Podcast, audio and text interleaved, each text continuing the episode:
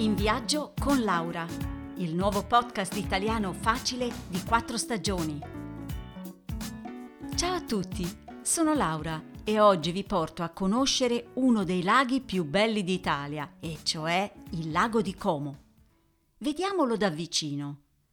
Si trova in Lombardia, ai piedi delle Prealpi. Ha una forma di Y rovesciata ed è il più profondo d'Italia, ben quattrocentosedici metri. È un lago bellissimo. Già in epoca romana le sue coste erano abitate da ricchi e aristocratici fino ad oggi. Circa due secoli fa è stato reso famoso dal romanzo I promessi sposi di Alessandro Manzoni. Per tornare ai giorni nostri, tutti ricorderete che per alcuni anni anche George Clooney aveva una villa proprio sul lago. Beato lui! E nel duemilaquattordici il giornale Huffington Post lo ha dichiarato il lago più bello del mondo. Il suo clima è mite, con piante e fiori rari, tipici della flora mediterranea, e ci sono cinque parchi naturalistici.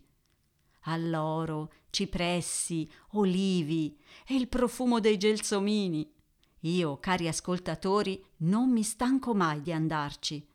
Oltre naturalmente a Como ci sono tanti posti interessanti. Alcuni sono molto famosi e frequentati, come Bellagio e Varenna. Altri invece sono più nascosti, ma non meno affascinanti. Infatti, dietro ai luoghi più celebri e modaioli, il Lago di Como nasconde una parte segreta, misteriosa, piena di leggende.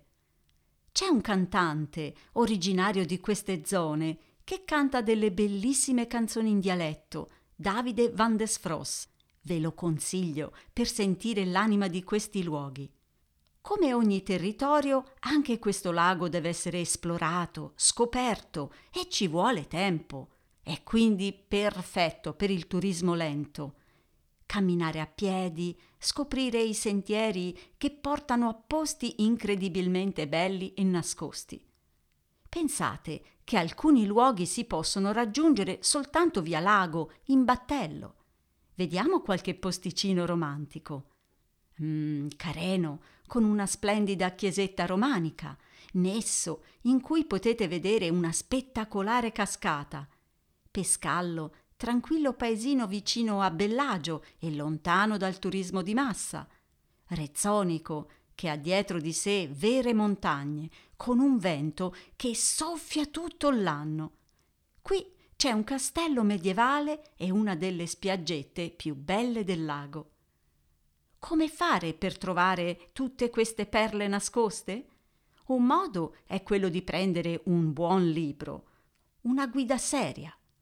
Un altro è di partecipare a un tour culturale e gastronomico organizzato sul posto. Mm, gastronomico, ho detto?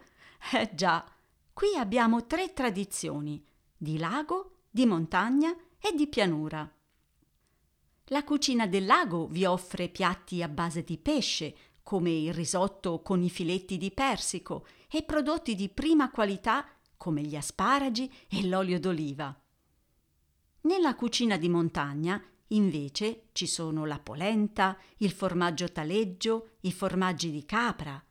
E nella cucina di pianura prevale la carne, per esempio i salumi. Insomma, la prossima volta che andate sul Lago di Como, viaggiate in modo lento. Vi aspettano sorprese a non finire. Un saluto da Laura e a presto!